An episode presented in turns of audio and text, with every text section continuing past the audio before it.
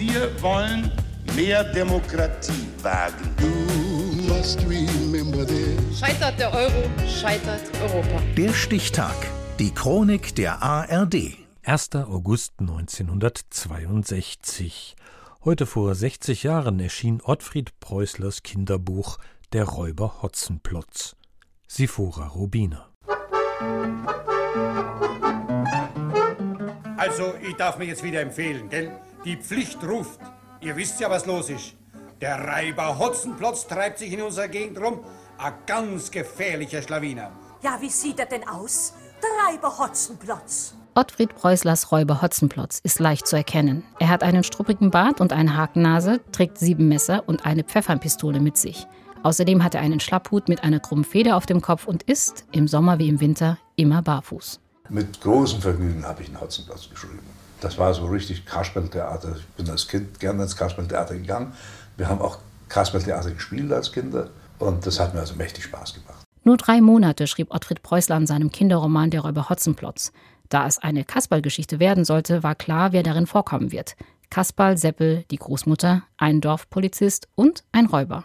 Für den Räuber brauchte ich einen Namen, wenn ich von ihm erzählen wollte. Und das war gar nicht so einfach. Ich habe so lange herum gerätselt, habe mir eine Liste gemacht von allen möglichen in Betracht kommenden Namen, von Pistolinski und Pistolatzki bis weiß ich wohin, bis mir dann plötzlich der Name Hotzenplotz einfiel und der war es einfach.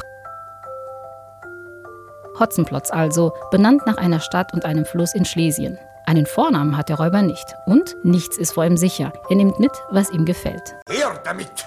Was? Was ist denn? Dir Kaffeemühl, Willi. Ja, freilich. Da könnte ja jeder kommen. Die Kaffeemühle wird Hotzenplotz zum Verhängnis.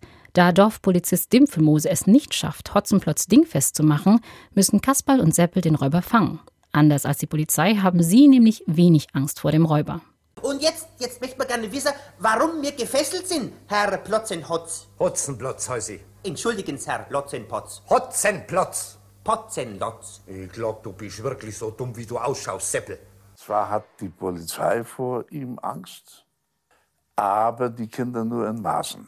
Eigentlich wollte Ottfried Preußler nur ein Hotzenplotz-Buch schreiben. Auf Drängen der kleinen Leserinnen und Leser schrieb er jedoch weitere Hotzenplotz-Geschichten. 1966 brachte die Augsburger Puppenkiste den Räuber Hotzenplotz auf die Bühne. Ab 1970 wurden Hotzenplotz-Hörspiele veröffentlicht. Für die Regie und Umsetzung bekam Egon Frauenberger die weltweit erste goldene Schallplatte für ein Hörspiel. Das ist die Geschichte vom Räuber Hotzenplotz, vom Seppel, vom Kasperl und von seiner Großmutter. Weitere Bühnenstücke und Verfilmungen folgten. Die Hotzenplotz-Bücher sind in 39 Sprachen übersetzt worden. Röwan, Runkeldunk. El bandito salto de mata. Der Robber Hotzenplotz. Pannebraschk. Le brigand Bricambroc. Röwaren Hotzenplotz. Il brigante Penastorta. In vielen Ländern heißt er auch Hotzenplotz, zum Beispiel in Russland ist er der Rasboinik Hotzenplotz. Aber er heißt zum Beispiel in Japan Odorobo Hotzenpuozo. In China heißt er Tatao Zai. Ob das nun Hotzenplotz bedeutet oder einfach nur der große Räuber, weiß ich nicht. 你，你就是大盗贼霍森布鲁兹吗？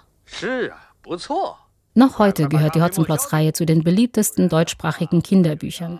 Seinen ersten Auftritt hatte der barfüßige, polternde Räuber in Ottfried Preußlers Kinderroman Der Räuber Hotzenplotz, der am 1. August 1962 erschienen ist. Heute vor 60 Jahren. Der Stichtag. Die Chronik von ARD und Deutschlandfunk Kultur. Produziert von Radio Bremen.